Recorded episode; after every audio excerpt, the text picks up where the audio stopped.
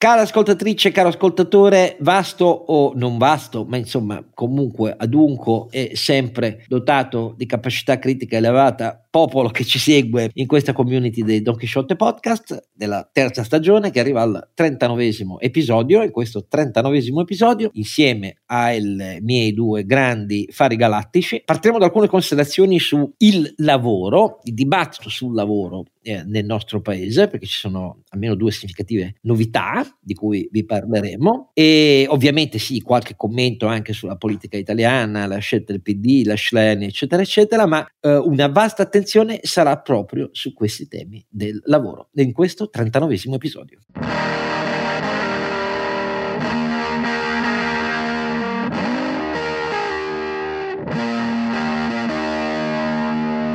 Don Chisciotte è sempre Oscar Giannino. Eh, lo so, eh, vorreste un altro, non è detto che non ci sarà qualche puntata con un Don Quixote con diverso, sarebbe forse un'idea che accontenterebbe molti e ci penserò, ci penseremo. Ma oltre a Don Quixote, il vero piatto forte del nostro menù di portate è st'altro, voi come sapete, consiste in ben altre le cornie da super chef e la prima di queste è ovviamente c'è un parecchio da mangiare anche il nostro, il nostro. No, in realtà mi dicono che sei molto dimagrito, quindi questa battuta la ritiro ritiro subito perché non no, voglio fare non Vabbè, comunque no, è, è, il nostro no, Sancio Panza, come avete sentito. Renato Cifarelli che vi ricorda prima di tutto donchisciottepodcast.it che è il sito nostro dove potete trovare i link eh, a tutto ciò che vi serve, le varie puntate, anche perché vi ricordiamo che molti sistemi di distribuzione dei podcast tengono un numero limitato di puntate sul sito, le trovate tutte, comprese le prime. Magari noi abbiamo anche l'archivio, no, l'archivio completo. Ogni tanto andarsi ad ascoltare Ce lo teniamo stretto, puntate. esatto, perché potremmo sempre, come dire, Potrebbe mm. essere interessante, interessante, andare a sentire dire, le puntate in questo periodo di, non so, in cui stanno facendo delle indagini su quel brutto periodo in cui avevamo iniziato a trasmettere. No, eh, Oscar, sul body shaming non ti preoccupare assolutamente, perché siccome io sono un boomer, faccio ancora parte di quelli che al bar erano abituati che tu esatto. a chiamare quattro occhi, quelli con i quando, con occhiali, quando queste ciccione. cose non erano considerate delle offese irrisarcibili, diciamo così. quando queste cose erano considerate una presa per i fondelli che una volta toccava a te, una volta toccava all'altro, esatto, insomma. Eh, però era una cosa de, di quelli che sono cresciuti nei bar da boomer, che è completamente diversa dalla, dall'attuale, in cui naturalmente non puoi dire neanche a uno che ha gli occhi azzurri. Anche nei bar adesso hanno tutti solo gli occhi al cellulare, è pazzesco. Mi è capitato 3-4 volte di farci caso dicendo il bar è morto come punto di... Magari però in provincia non è così, eh? questo io quindi non voglio fare, non sono un interprete degno di fede. No, io non, non, li frequento più molto, eh, ce n'è ancora qualcuno che ha un po' di ambiente, quello di una volta, diciamo, dove magari si, si rideva e si scherzava. Ripeto, sulla giostra una volta eri, eri tu. Poi io, io ho un'altra esperienza perché io sono cresciuto, eh, ho detto un miliardo di volte a Mirafiori Nord, quindi eh, di, di, fronte alla Fiat Mirafiori, e lì c'erano le vecchie piole ancora, cioè il bar che però più che un vero bar, sì, il bar, però insomma erano cicchetti e vineria a questo punto, e con dietro anche ovviamente le, le, le, le piste di boccia e così via, dove c'erano delle discussioni accesissime e spesso anche di politica, ma veramente era uno spettacolo perché per me che ci passavo da ragazzino, io ci mettevo sempre la testa e a volte rimanevo in piedi ad ascoltare perché era uno spaccato, era un vero spaccato del quartiere in cui vivevo, che era un quartiere totalmente operaio. E come ho spiegato mille volte erano cioè a Mirafiori Nord dove stavamo noi non, erano, non era l'edilizia popolare riservata che poi si svilupperà dagli anni fine anni 60 e 70 a Mirafiori Sud dove arriverà la grande ondata ovviamente dei meridionali che all'inizio vengono messi in un campo profughi a Torino quando non c'erano ancora le case. Pensate un po' cosa mi ricordo. Eh, ed erano invece uh, una residua parte ancora significativa dei piemontesi e poi un mucchio di veneti perché c'erano tutti quelli che venivano dalla inondazione del Polesine a, a parte che c'era ancora una, un bel po' di persone che erano scappate dopo Tito e, ed erano venute nel nord-ovest eh, per l'Istria, Dalmazia e la Venezia Giulia perché lì centinaia di migliaia di italiani eh, dovettero andarsene eh, e così via. E, e quindi c'era questo mix di Piemonte e Veneto che faceva delle discussioni accesissime, a parte il calcio, cioè Juventus e Torino, ma la politica, perché io stavo in un quartiere in cui il Partito Comunista prendeva più del 60% dei voti con punte che arrivarono quasi al 72% e posso garantire che per me piccolo piccolo era come un'immersione in una realtà che mi sembrava, posso dire, sovrumana, perché eh, questa gente spezzata di fatica che trovava la voglia di, di passare poche ore, eh, non ci passavano le sere, non si ubriacavano, però era uno spettacolo per me umano. Beh, umano. non si ubriacavano perché, perché, i veneti erano abituati, esatto. insomma, anche no, se no, bevevano. Le dosi erano generose, però non ci, Le dosi erano generose, ma la, la, situazione di allora era che era ta- non dimentichiamoci, perché poi la, la gente se lo dimentica, ma non dimentichiamoci che per tutta la parte diciamo meno abbiente delle persone. Il vino è sempre stato un alimento, non ah, è, sì, sì, certo. Stato, hai ragione. Eh. Cioè, anche, perché lì, anche lì i soldi ne giravano poco, eh, con tutto il rispetto. Cioè, il vino, il vino è sempre stato un, considerato un alimento per le, per le, fasce più povere della popolazione e non un metodo per ubriacarsi. Cioè, sto parlando di, di, di, di, una generazione di operai che andavano ancora alla Fiat bicicletta, non, la macchina non c'era ancora. Questo per dire, ecco, lo so che però è così, del resto la Fiat Mirafiore era vicina quindi non è, non è, un problema. Ma infatti il mio ricordo erano le, le cancellate di chilometri con migliaia di biciclette legate, erano nonché le, le lunghi, il, il, chilometro di vetture della linea tranviaria 91, che era quella che ai cambi turni portava da tutta la città gli operai che non abitavano lì vicino, il 91 era il treno dedicato a, agli operai della Fiat. A chi non ha esperienze di uno stabilimento dove arrivavano a lavorare 65.000, 68.000 persone n- non può avere neanche la più vaga idea di, quanto, di cosa fosse la fabbrica fordista, cioè una roba da per certi versi inquietante, per un'altra uno spaccato di esperienze umane incredibile. Va bene.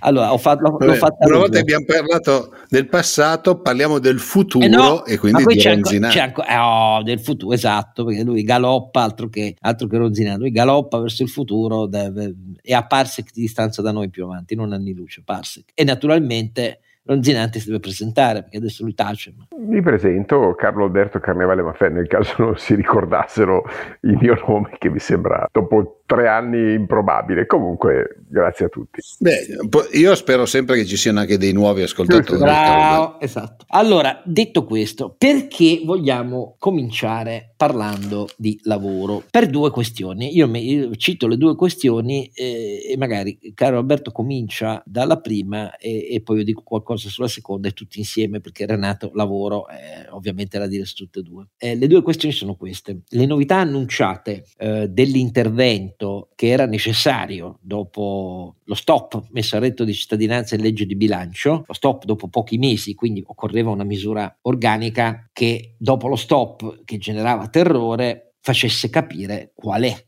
invece il nuovo reddito di cittadinanza che ha in mente questo governo. Gli annunci ci sono e quindi si può fare un primo bilancio e questa è una questione per capire se siamo in presenza di un intervento fondato di qualche serietà eh, a cui manca qualcosa, che cosa manca, eccetera, però fare un primo ragionamento. Questo lo ricordo sempre, insieme ai bonus e super bonus, è stata la grande bandiera di Conte per sopravvivere affermarsi come eh, padrone assoluto dei 5 Stelle alle ultime elezioni. La seconda questione è il dibattito che è partito su eh, la settimana lavorativa per legge a 4 ore, quindi meno orario, ma naturalmente non solo per legge, ma a parità di salario. Cavallo di battaglia di Landini, però con vasto sostegno nei media, da una parte, eh, nel mondo culturale italiano, eh, persino qualche ministro del governo attuale ha detto ma forse bisogna pensarci a queste idee eccetera eccetera con molti ah, ricordiamo Oscar che è sempre 9 ore eh, però l'orario non è 8 cioè 9 per 4 no, no eh, non è detto no loro non vogliono quello. Eh, no, no, no, no, no. vedremo meglio. E soprattutto ho visto citare molti esempi a sostegno di questa roba che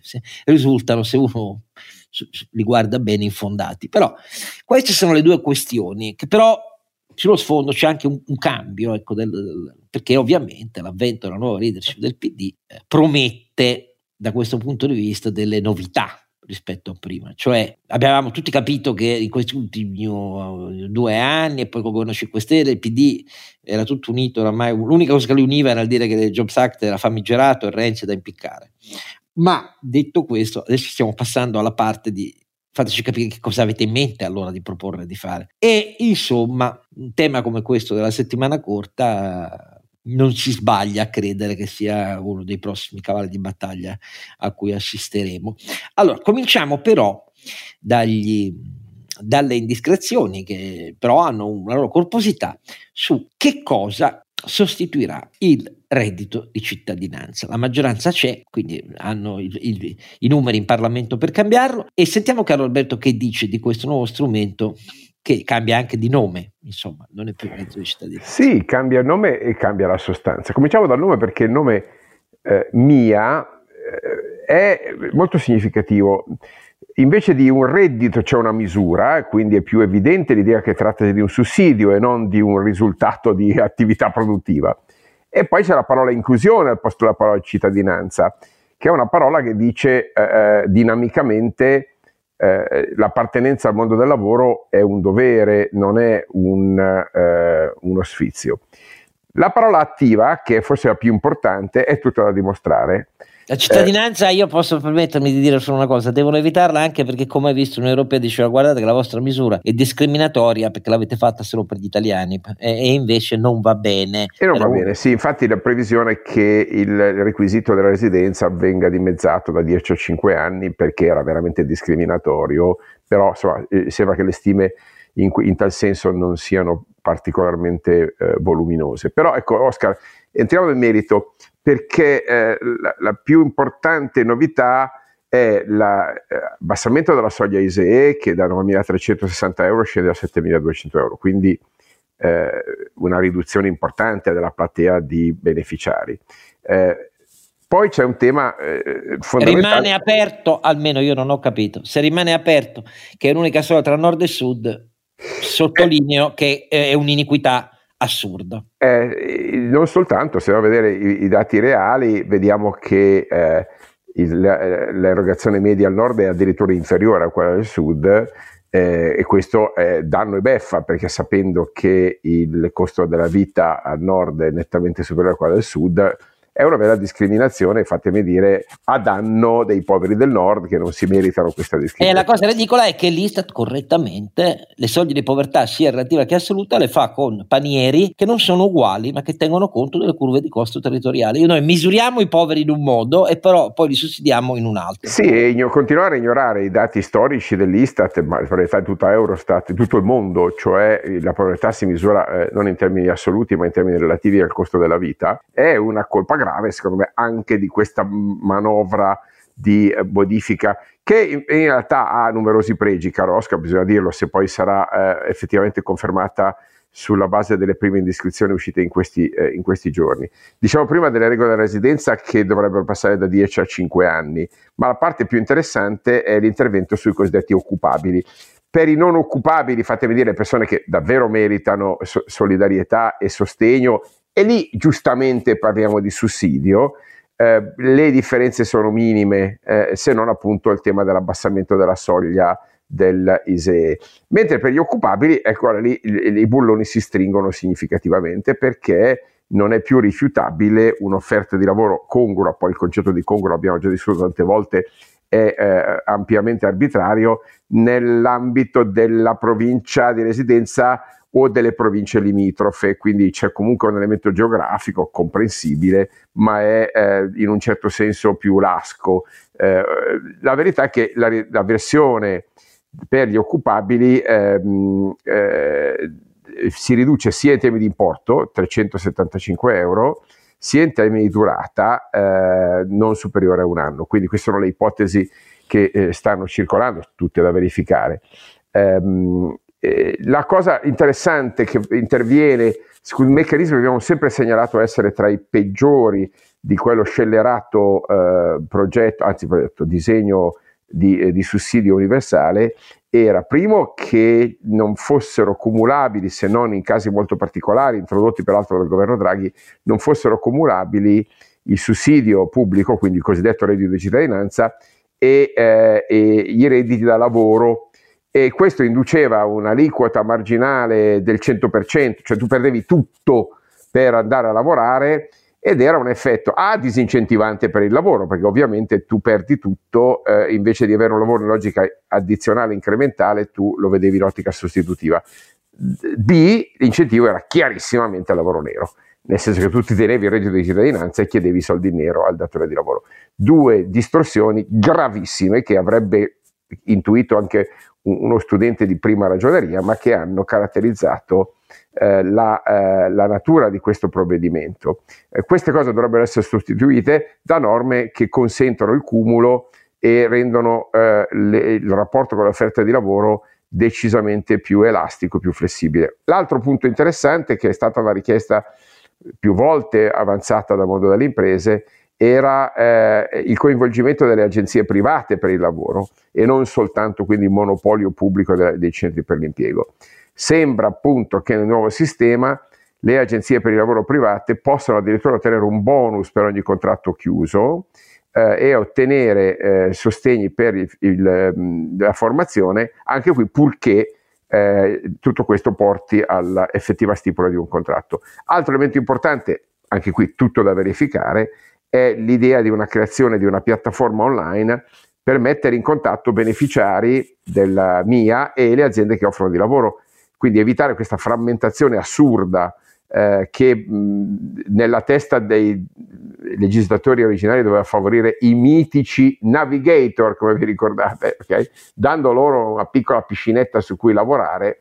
Bene, questa cosa viene eh, per fortuna definitivamente accantonata. Speriamo che questo, questa idea di un grande pool, di un grande database che quindi renda liquido il mercato sulla base nazionale, venga effettuata perché è un pezzo di quelle misure attive, sia pure blande, che erano completamente assenti eh, precedentemente.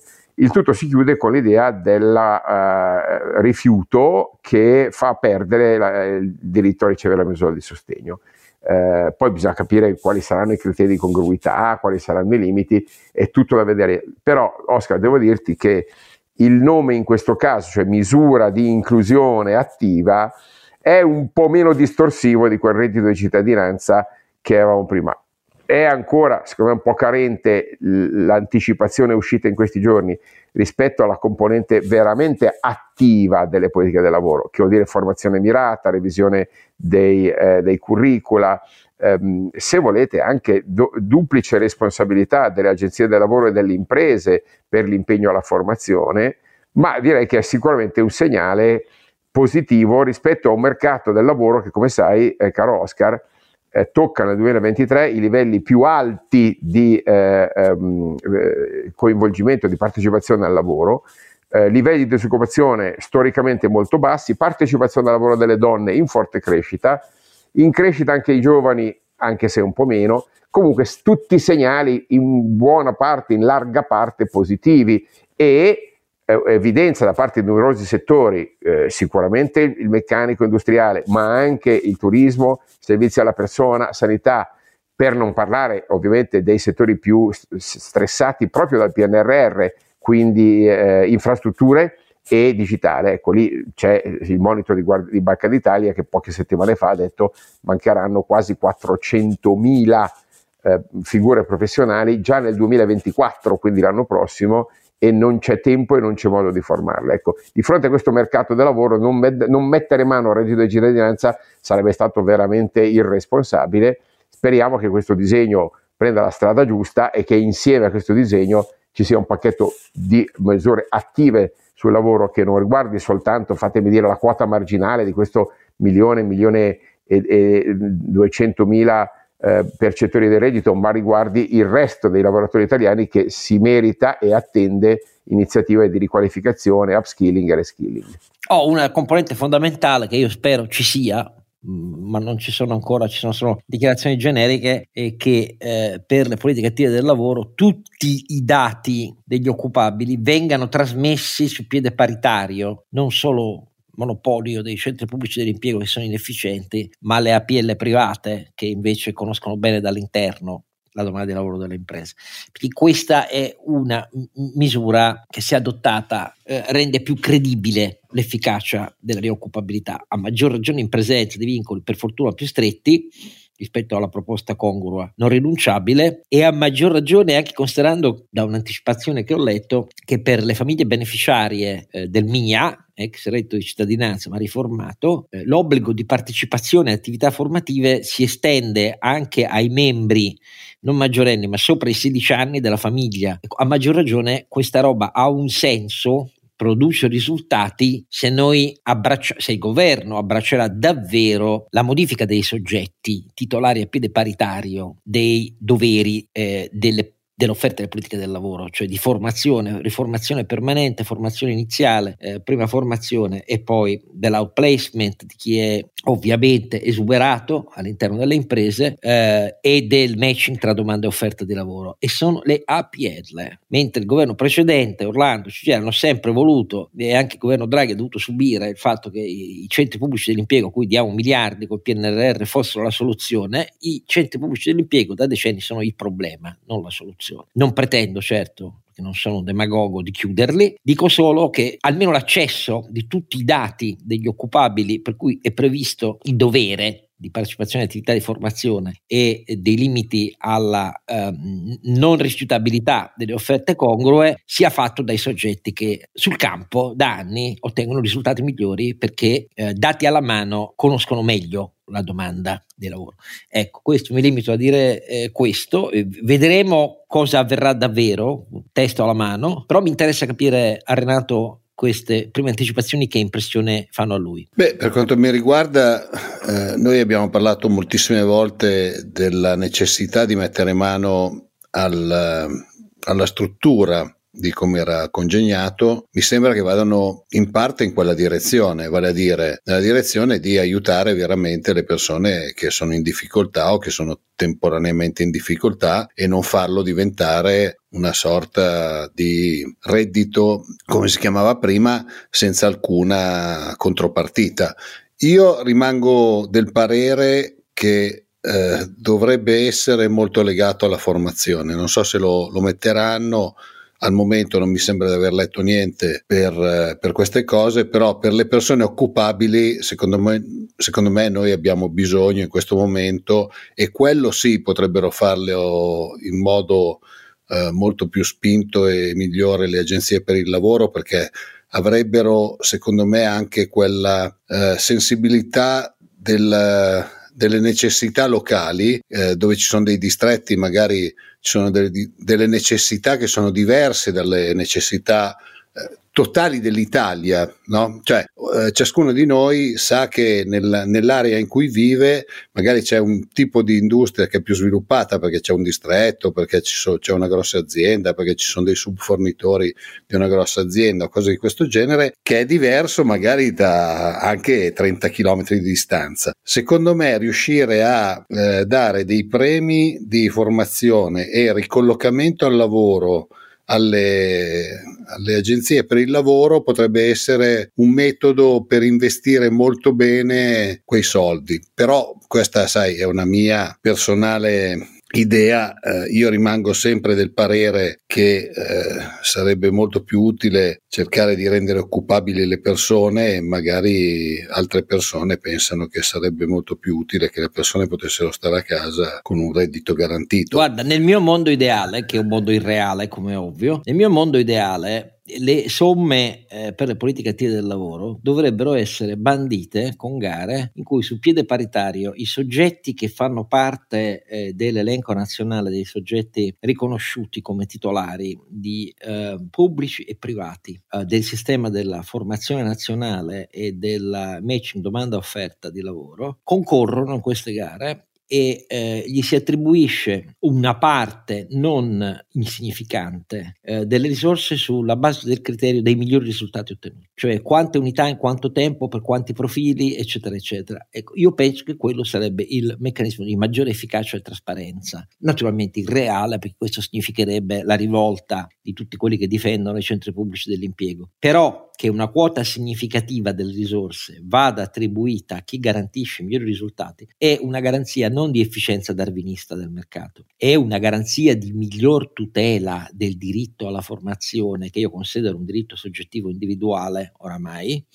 di cui ciascuno è titolare è un diritto al lavoro degno. Questo significa avere procedure trasparenti di allocazione eh, che premino i migliori risultati ottenuti di chi fa politica del lavoro. Non quante persone impiegano i centri per il lavoro pubblici o privati, ma quante persone riescono a formare e a collocare nel mercato del lavoro. Io penso che quello sia garantire un il diritto dei lavoratori, di chi è meno formato, di chi ha meno reddito, di chi ha difficoltà a entrare nel nostro ehm, mercato del lavoro scrauso. Ecco, io la penso così, però naturalmente queste sono cose irreali in Italia, ma difendo la logica del mio ragionamento, ecco. non perché il privato è meglio, eh, però il privato, per esempio, no, offre, potrebbe farlo anche il pubblico. Eh. Esatto, il privato offre formazione per qualifiche che non sono quelle dei vecchi mansionari fordisti della stragrande maggioranza, con poche eccezioni, di due sistemi regionali in particolare che sono un po' evoluti, della formazione professionale eh, offerta dalle regioni, dai soggetti eh, che la fanno nelle regioni, che sono fermi a mansionari preistorici, a qualifiche preistoriche. Ecco, per dirne una, questo anche non mi sembra così secondario. Comunque vedremo, ma insomma ci aspettavamo, ci aspettavamo persino di peggio. Ecco, questa è la sintesi di, quello, di, di tutto ciò che vi ha detto Carlo Alberto e, e Renato. Mentre invece, dopo una breve pausa, andiamo alla seconda misura che cavalca e rugge mh, mm, sui media in queste ultime due settimane, cioè quella della settimana di lavoro quattro giorni per legge con meno orario e a parità di salario. Eh, la tocchiamo subito questa faccenda.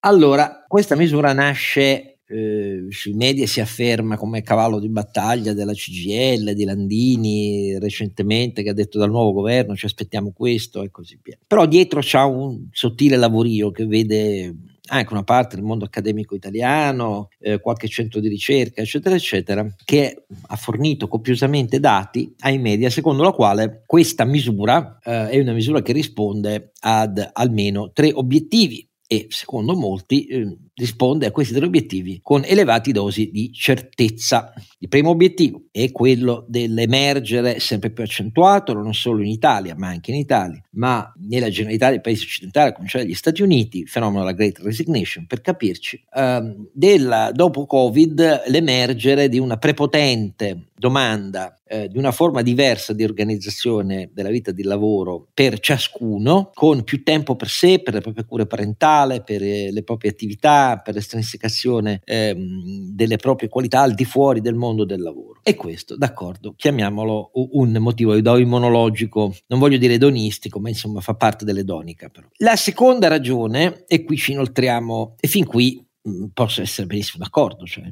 per, per carità di Dio. E la seconda ragione è quella per la quale le sperimentazioni portano a concludere che aumenta la produttività del lavoro. Lasciamola lì per un secondo. La terza ragione è che migliora anche la produzione perché la soddisfazione dei lavoratori è così più elevata che il tasso di partecipazione all'innovatività interna del processo produttivo è più partecipata e produce migliori risultati. Quindi Prima ragione, soddisfazione dei lavoratori. Seconda ragione, produttività. Terza ragione, miglioramento del prodotto. È davvero così? La mia risposta personalissima è ma. E allora mi sono preso la voglia di andare a chiedere a chi ha i dati e mi ha fornito alcune chiavi di accesso ai dati per capire alcune cose, perché dati alla mano si ragiona meglio, lo sapete che noi abbiamo questo dannato difetto che va bene i principi e, e, le idee o le ideologie, però prima di intervenire in un meccanismo che ha a che vedere con cose concrete come sono il lavoro, le retribuzioni, gli orari, forse è meglio capire qual è la realtà in cui si vuole calare questa proposta. Allora, primo, quando si dice settimana di quattro giorni lavorativi, la verità è che scavando si capisce che si intendono cose molto diverse. Perché? Mentre CGL è chiara nel dire quattro giorni meno orario uguale salario, vengono tirati fuori esempi che non corrispondono affatto a questo tipo di cosa. Uno dei motivi è che in Italia si lavorerebbe troppo. Domanda. È così? Risposta no. No, non perché lo dico io, lo dice Renato, lo dice Carlo Alberto. Se andate a spucciarvi i dati Eurostat Nella vasta messa di dati sul lavoro dei Paesi membri dell'Unione Europea, ci sono anche i dati che riguardano per i lavoratori a tempo indeterminato, a prescindere dai massimali per legge esistenti in diversi paesi delle ore di prestazione settimanale. In Italia per legge la settimana ha un massimale di 40 ore prestate, poi per alcuni settori e in presenza di particolari esigenze motivabili si può arrivare per legge fino a un massimo di 48 ore, naturalmente compresi gli straordinari, però queste 40 ore è il motivo per cui tutti credono che in Italia si lavori almeno 40 ore, anzi molti dicono oh ma no, ma si lavora in realtà molto di più delle 40 ore per legge. Allora, i dati dicono Eurostat rileva qual è la prestazione oraria media effettiva sia per singolo paese totale dell'economia, diciamo così, per i lavoratori dipendenti a tempo indeterminato, sia quelli per alcuni settori come la manifattura. Se guardiamo l'intera economia, negli anni 2011-2021, i dati si fermano al 2021, negli ultimi dieci anni il dato italiano delle ore effettivamente in media prestate è inferiore, sì, avete capito bene, è inferiore alla media europea. Tra i principali paesi, i grandi paesi europei, l'unica vera eccezione, cioè ad avere un numero significativo di ore settimanali più basse è la Francia. Nel 2021 in Italia il dato rilevato da stimato ecco, da Eurostat è che ciascun dipendente full time in Italia ha lavorato in media 37,8 ore alla settimana, 39 ore in Germania, 38,4 nella media dell'Unione Europea. Questo è sempre compreso gli straordinari, eh? quindi in Italia il dipendente a tempo pieno lavora meno di 38 ore a settimana e non più degli altri, tranne della Francia. E non c'entra nulla ripeto, con il massimo delle 40 ore fino a 48 per legge. Allora, la seconda obiezione diventa, eh, eh ho capito, però in Italia eh, l'aumento dell'attività delle imprese non finisce mai ai lavoratori e questo è il problema delle paghe basse per capirci. Il problema delle paghe basse, l'abbiamo spiegato mille volte, da cosa dipende? Dipende dal fatto che siamo un paese a bassa produttività, produttività stagnante, è costretto a fare deflazione sul lavoro e questa è una bestialità che deriva dal fatto che non abbiamo mai messo la produttività al centro delle agende sia del lavoro e dei contratti sia nazionale. Però, visto che tutti i giornali scrivono che la quota profitti rispetto alla quota lavoro è in continua crescita, anche qui andiamo a vedere i dati e qui c'è l'Istat che ci dà il dato. Quota profitto delle imprese. Che cos'è la quota profitto delle imprese? La quota profitto delle imprese è un rapporto percentuale, cioè è la misura percentuale da una parte del risultato lordo di gestione. Attenzione, il risultato lordo di gestione è quello che non è il netto, cioè il risultato lordo è quello che calcola prima delle tasse, prima dei contributi, prima degli oneri finanziari e via continuando. Comunque è la misura percentuale tra risultato lordo di gestione rispetto al valore aggiunto a prezzi base. Mi scuso il tecnicismo, ma per capirci bene di che cosa si tratta bisogna capire di cosa si tratta. E allora la domanda è, ma questa quota profitta delle imprese è in crescita come dicono tutti quelli che ne rivendicano una fetta? Risposta, No, perché se andate a vedere le rilevazioni Istat, la quota profitto delle imprese nel 2010-2011 stava al 43%, ripeto, 43%, il risultato lordo delle imprese totale economia rispetto al valore aggiunto a prezzi base. Poi scende a quota da 43, scende a quota 42 dopo la crisi del debito sovrano del 2011, risale nella ripresina italiana 2015-2017, nel 2016 risale fino al 43,7, cioè sale più in alto del pre-2011 e da allora però, dal 2017, scende scalino, scalino, scalino fino a scendere sotto il 39% nei primi trimestri del 2002. Quindi mi dispiace dirvelo, ma nei numeri Istat la crescita della quota profitta delle imprese non c'è, c'è il contrario, scusate. E andiamo poi alla terza obiezione. Eh, vabbè, ho capito. Sarà così, dipenderà da fattori di prezzo, dipenderà dagli oneri eccessivi in Italia, quello che volete, però la produttività eh, la produttività. E qui sembra quasi che la produttività sia cresciuta enormemente. Risposta no, perché se guardiamo il totale economia, la produttività oraria, perché stiamo parlando di orario eh, adesso, non il totale, la multifattoriale, la produttività oraria, ecco, quella italiana tra il 2000 e il 2021 rispetto a quella tedesca registra un gap di produttività di oltre 15 punti in 20 anni. Allora, controobiezione, vabbè, ma questo è il totale dell'economia, Giannino, ma non ci freghi, perché nel manifatturiero italiano, che tira così tanto, come ci dite voi, che fa il record di export 625 miliardi ancora nel 2022, che ci magnificate sempre come essere la vera garanzia per stare sui mercati, quello che regge l'onore del mondo, l'Italia, eccetera, eccetera, eccetera. Beh, lì è molto cresciuta la produttività. Almeno lì i padroni ma- manifatturieri dovrebbero tagliare gli orari preservando i salari, perché come la vuole Landini è questa, lavorare meno meno con la stessa retribuzione. E loro dicono oltretutto, manco vi chiediamo di aumentarla, almeno diminuite l'orario e così però il salario è maggiore rispetto all'orario anche se il potere d'acquisto rimane invariato. E no, perché anche nella manifattura, se andiamo a vedere le ore lavorate settimanali in media dal dipendente full time, sì, la manifattura italiana è in linea con la media europea, l'unica vera eccezione è quella della Francia, ma, ma, ma, mentre negli ultimi vent'anni la produttività della manifattura, che è stata positiva e che purtroppo non riesce a compensare quella negativa del settore della pubblica amministrazione e di vasti settori dei servizi, non ammessi alla concorrenza, ma che vengono tra i concessionari, eh, mica solo i balneari, eh, quelli che hanno i prezzi amministrati, quelli che eh, sono privati, che partecipano a tutte le gare della PA, e che se le aggiudicano ma su licitazione privata senza gare e così via, cioè fuori dalla concorrenza, la produttività è zero o negativa e purtroppo gli aumenti della produttività pur apprezzabili, 20 punti in più in 20 anni, non riescono a evitare che poi la somma sia un paese a produttività praticamente stagnante dello 0, qualcosa l'anno. Ecco, ma la differenza è che questo più 20% di produttività ha significato negli stessi anni per i lavoratori della manifattura un aumento del potere d'acquisto praticamente in linea, 19 punti su 20, quindi li hanno pagati meglio mentre il resto della società italiana no. E il vero problema delle paghe da fame infatti sta in altri settori. Ma la differenza è che mentre la quota di produttività in più della manifattura è andata a migliori retribuzioni, non stellari, ma migliori retribuzioni, perché 20 punti più 20 anni non è che una gran cosa, però non è una gran cosa misurata con l'inflazione che diventa a doppia cifra nel 2022, però il problema è che nel frattempo, in questi vent'anni, la produttività delle manifatture concorrenti europee non è aumentata di 20 punti, è aumentata di 31 punti in Francia, è aumentata di 39 punti in Germania e di 57 punti in Spagna, tanto per fare degli esempi. Ecco, quindi che cosa vuol dire?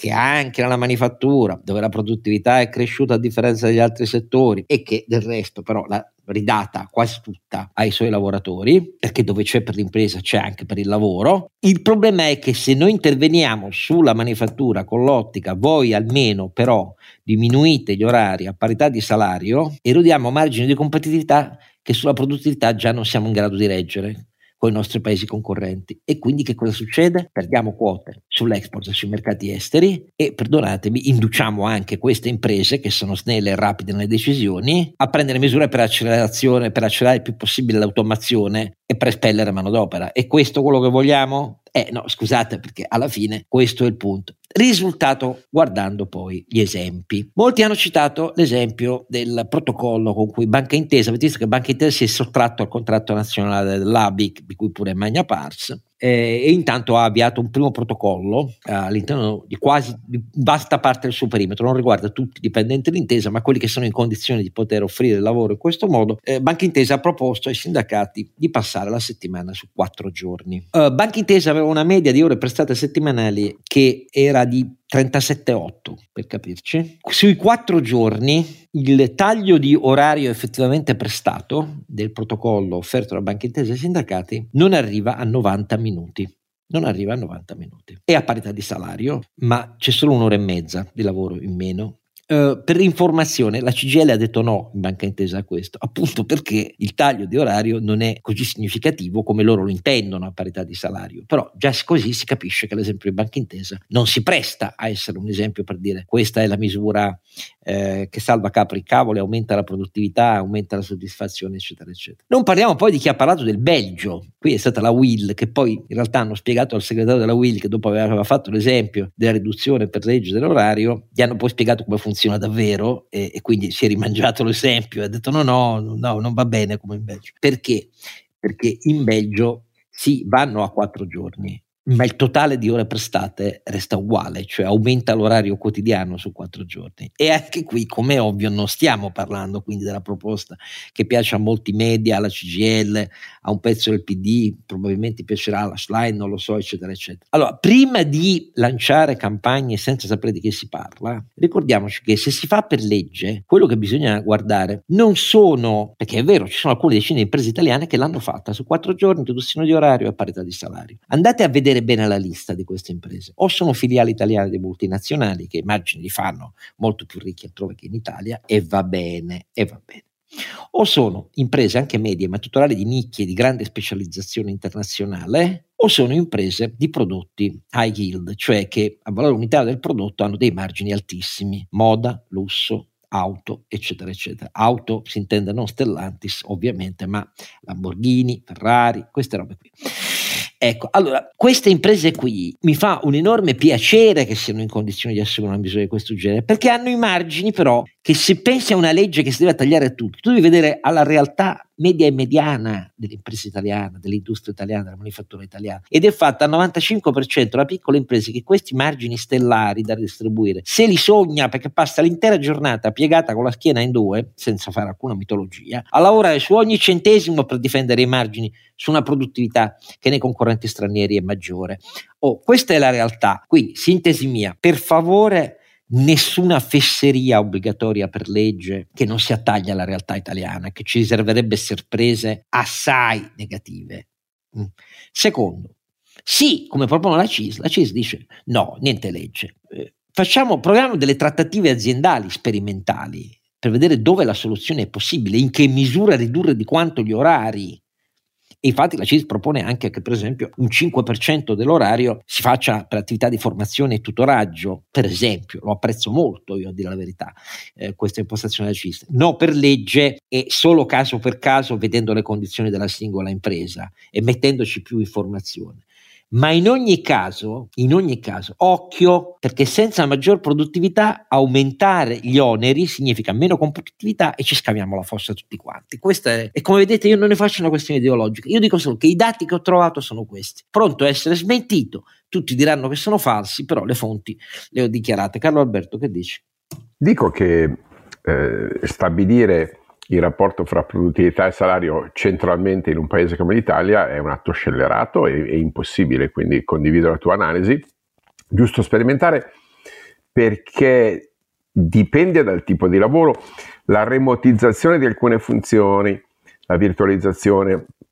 Eh, oggi ero col presidente dell'Associazione delle Agenzie del Lavoro e alla domanda precisa ehm, qual è la prima eh, richiesta che fanno i giovani in cerca di lavoro, la sua risposta è, è stata non chiedono il salario, chiedono eh, flessibilità di orario e di eh, smart working. Eh, quindi è un, un'ulteriore piccola evidenza empirica per quanto aneddotica che la tematica del rapporto eh, work-life balance, no? quindi equilibrio vita-lavoro, eh, la tematica della mobilità, la tematica del, della modalità organizzativa del lavoro, la tematica centrale. Eh, fammi dire, non può nemmeno essere ridotta soltanto ai canoni classici della produttività oraria, perché non è lineare, ah, caro Esatto, esatto, esatto. La produttività oraria non è lineare, non è che ogni ora di lavoro è ugualmente produttiva. Eh, e ci sono analisi microeconomiche che, che sono in corso e per la verità la digitalizzazione le sta facendo emergere in maniera abbastanza chiara per cui vediamo curve eh, di, di, produttività nel corso de, della settimana, de, de, nel corso delle ore della giornata, curve di produttività mm, facilmente misurabili, soprattutto nel settore dei servizi, eh, moda- eh, a seconda delle modalità di lavoro, eh, collaborativo, individuale, remoto o, o, in azienda. Insomma, il lavoro sta cambiando. Eh, in questo momento abbiamo bisogno di capire, caro Oscar, non di dirigismo. Abbiamo bisogno di sperimentare, abbiamo bisogno di lasciare alle imprese quella flessibilità e ai sindacati, certamente, ai sindacati più illuminati, la possibilità di comprendere le nuove forme del lavoro. La legge arrivi dopo che abbiamo capito. Prima farebbe disastri e impedirebbe in realtà una naturale evoluzione del mercato del lavoro italiano che invece potrebbe beneficiare. Ripeto, i segnali strutturali macro sono incoraggianti, non, sono, non, siamo in una situazione di crisi del lavoro. No, no, siamo, siamo, in una situazione in cui c'è bisogno di pensare un nuovo lavoro per far lavorare tutti meglio, eh, ma non con le modalità appunto lavorare meno, lavorare tutti anni 70, che è eh, ideologia irresponsabile, ma lavorare meglio tutti, ciascuno eh, scegliendosi anche un po' eh, flessibilmente le proprie modalità con imprese che a questo punto anche loro lato, anche lato imprese, se posso dare un consiglio, eh, investano significativamente sui propri responsabili di risorse umane, che eh, probabilmente sono la funzione più arretrata, e mi dispiace dirlo, eh, rispetto alle, eh, alle, evoluzioni tecnologiche, organizzative e culturali degli ultimi cinque anni. Abbiamo investito tanto in, in uh, industria 4.0, c'è da investire tantissimo in un lavoro 4, anzi 5.0 e in chi lo sa progettare. Oggi le imprese hanno scarsissime risorse professionali in grado di progettare il lavoro del futuro e qui bisogna lavorare moltissimo. Altro che abbiamo una shortage di queste figure nel frattempo in cui ci sarà un'accelerazione bestiale del venir meno per curva demografica in pochi anni del totale dell'offerta 15-64 anni, eh. cioè sono più di 300.000 nei prossimi 4 anni che vengono meno per ragioni demografiche, cioè una delle cifre spaventose. Detto questo, uh, um, per, per, per, per, impedire altre obiezioni facili, um, sì, fuori dagli esempi che ho fatto non c'è il caso britannico. Il caso britannico, per, perdonate, è una sperimentazione che che riguarda alcuni mesi 61 imprese in tutte, seguite dalla Boston University. Si attaglia la media, la mediana delle imprese italiane, 61 imprese.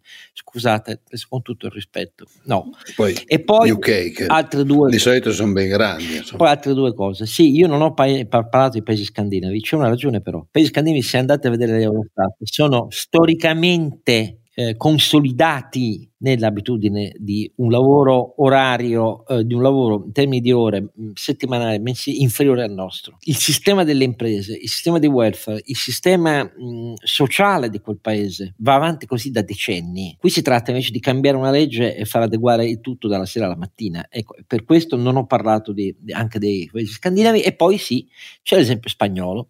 L'esempio spagnolo è stato di una virata con misure di legge di questo tipo qui col governo Sanchez. È un governo di sinistra, persegue i suoi obiettivi, eh, vedremo i risultati. Eh, resta il fatto che però state attenti. La Spagna ha fatto 57 punti di produttività in più nel manifatturiero in 20 anni, eh? noi 20. Beh, era anche indietro. Eh, era, era indietro, però eh, siccome il, il, conto dare e avere si fa rispetto alle condizioni da cui parte ciascun paese, lì il margine realizzato in vent'anni, pur partendo dal basso rispetto a noi, c'è stato ed è maggiore nella manifattura. Noi no, questo cioè è piccolo, particolare, siccome la logica comparata per stare sui mercati bisogna tenerla ben chiara in mente sui settori che poi dominano le nostre specializzazioni dell'export e se mi fai una legge uguale per tutti, metti tutti con una spada di Damocle sulla testa. Questo è Renato, tu che dici? Ma la, la, mia idea è proprio quella che dicevi tu. Eh, noi siamo un paese dove quando a uno viene in mente un'idea fa una legge e quindi per qualsiasi cosa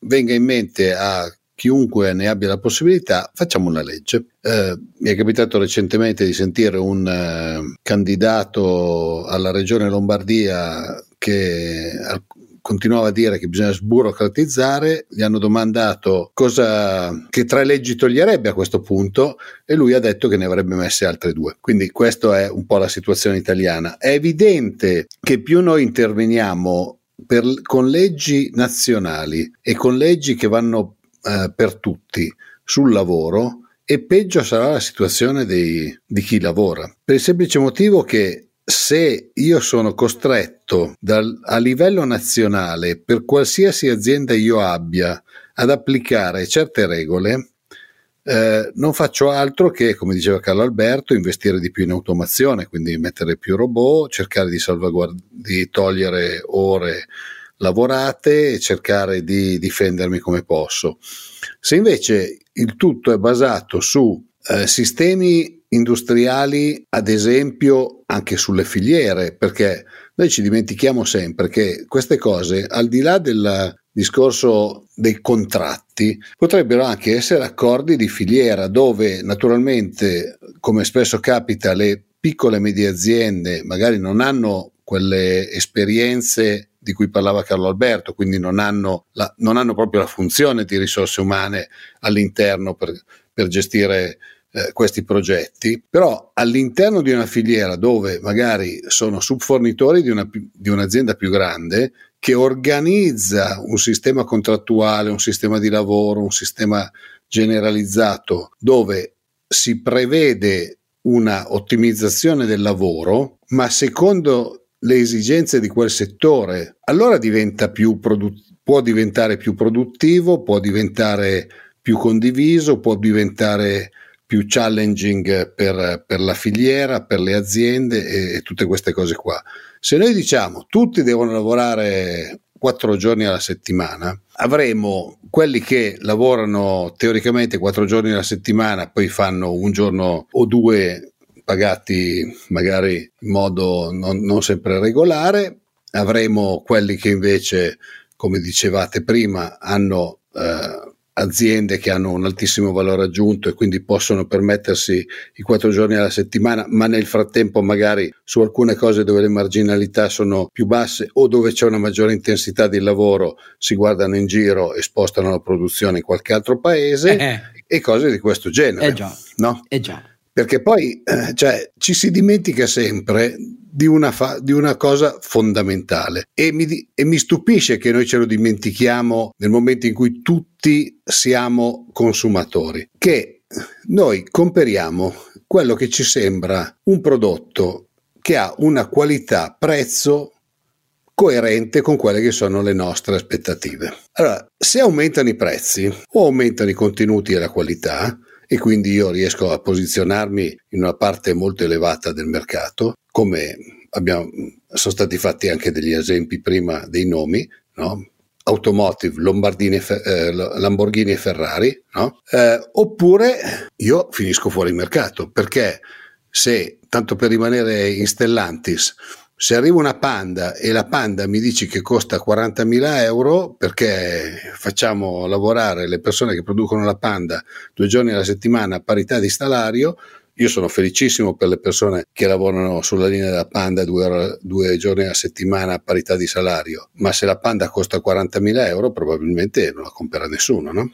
E quindi io mi stupisco sempre del fatto che eh, non ci sia da parte delle persone una concezione di essere contemporaneamente produttori e consumatori. Questa è la cosa che a me ogni tanto fa un po', fa un po specie. Ma allora se la pensi così, ma io ho visto una fotografia che mi ha lasciato senza parole e adesso la devi spiegare ai nostri ascoltatori perché quando nel corteo della manifestazione qualche giorno fa, immortalato con... Eh, i tre protagonisti a braccetto, e cioè Landini, Conte e Schlein. Dietro c'era un Barbudos che a me si è sembrato tu. E cosa facevi con loro? Ah no, eh, no non credo di essere stato io, non so neanche quando è stata quando è stata la manifestazione a me prende il colpo. Eh no, perché quelle, cioè, que- quell'esordio però... Cioè, di, Barbu- di, Barbudos, di, Barbudos, ce ne saranno ah, stati anche tanti. Va bene, allora possiamo Calcol- dire calcolatori, non era Renato. Calcolato il fatto che eh, diciamo, di, di, barbe lunghe, di barbe lunghe con la tradizione di Marx eh, mi sembra che... Però in, guardate, in quel terzetto ci riserverà sorpresa. Io non so come la pensi Caro Alberto, ma io penso... Eh, no, no, ma io sì, sì. sono convinto che ci riserverà sorprese. Allora, allora, alcune potrebbero essere anche interessanti e alcune naturalmente saranno cose che io non condivido il che non vuol dire che siano sbagliate o giuste, eh? nel senso io ah, non, no, però... non, penso di avere la verità in tasca. Però quella triade eh. ha rimesso il PD al, al, centro di una serie di cose in cui il PD ha, commesso un atto di suicidio, tutta la leadership dei capi corrente, è l'unica sinistra occidentale che abbia delegato ai non iscritti la scelta del, del loro leader e il loro leader rappresenta una rottura storica. Sì, una, una rotta, un'autorottamazione preterintenzionale, se posso dire, una specie di suicidio di massa di una Dopo setta. aver detto no alla rottamazione di Renzi. Eh, si sono autorottamati, bene, buon per loro. Eh, io, io, non sottovaluterei però questa Elish Line, non perché eh, sia competente, ma proprio per l'esatto contrario, perché ha questa propensione a dire corbellerie che invece i dirigenti del PD eh, avevano un po', un po', perso. Poi non si capisce cosa cosa dicevano in alternativa, però eh, per esempio una delle corbellerie che segnaliamo proprio perché è emersa esattamente in quella triade della perfezione Barbudos eh, con eh, il compagno Conte e il compagno Landini, eh, in cui questa, questa nuova segretaria del PD si è scagliata contro la precarietà dicendo che basta, basta con lavoro sfruttati, poniamo fine al Jobs Act. Bene, c'è un bel pezzo di eh, Lorenzo Borga sul foglio in questi, in questi giorni che dice, beh, la signora Schlein forse non ha letto i dati perché Istat dimostra l'esatto contrario i lavoratori esatto. dipendenti esatto. eh, per l'83% hanno un contratto a tempo indeterminato con livelli superiori a quelli pre-Covid. Anche i giovani hanno un contratto a tempo, determinato, a tempo indeterminato eh, due su tre con un lavoro stabile, che è un dato più basso del, del, di, di 15 anni fa, prima della grande crisi finanziaria, quando erano al 75%, ma sono numeri per esempio nettamente migliori di quelli della Spagna, di cui eh, ci riempiamo la bocca, ma che è ancora parecchio indietro rispetto alla stabilizzazione della propria forza lavoro, anche se abbiamo detto correttamente è più dinamica, più, più in crescita e quant'altro. Anche i nuovi rapporti di lavoro occasionale sono in calo rispetto al periodo precedente alla pandemia, eh, quindi non si capisce bene che cosa voglia dire eh, Eddie, Schlein, probabilmente non vuole dire niente di, di, empirico, vuole soltanto cercare una nuova identità. Ecco, avendo perso quella precedente, assistiamo a una disperata ricerca di una nuova identità da parte del PD, forse in perfetta contrapposizione invece al richiamo dell'identità della destra di Giorgia Meloni.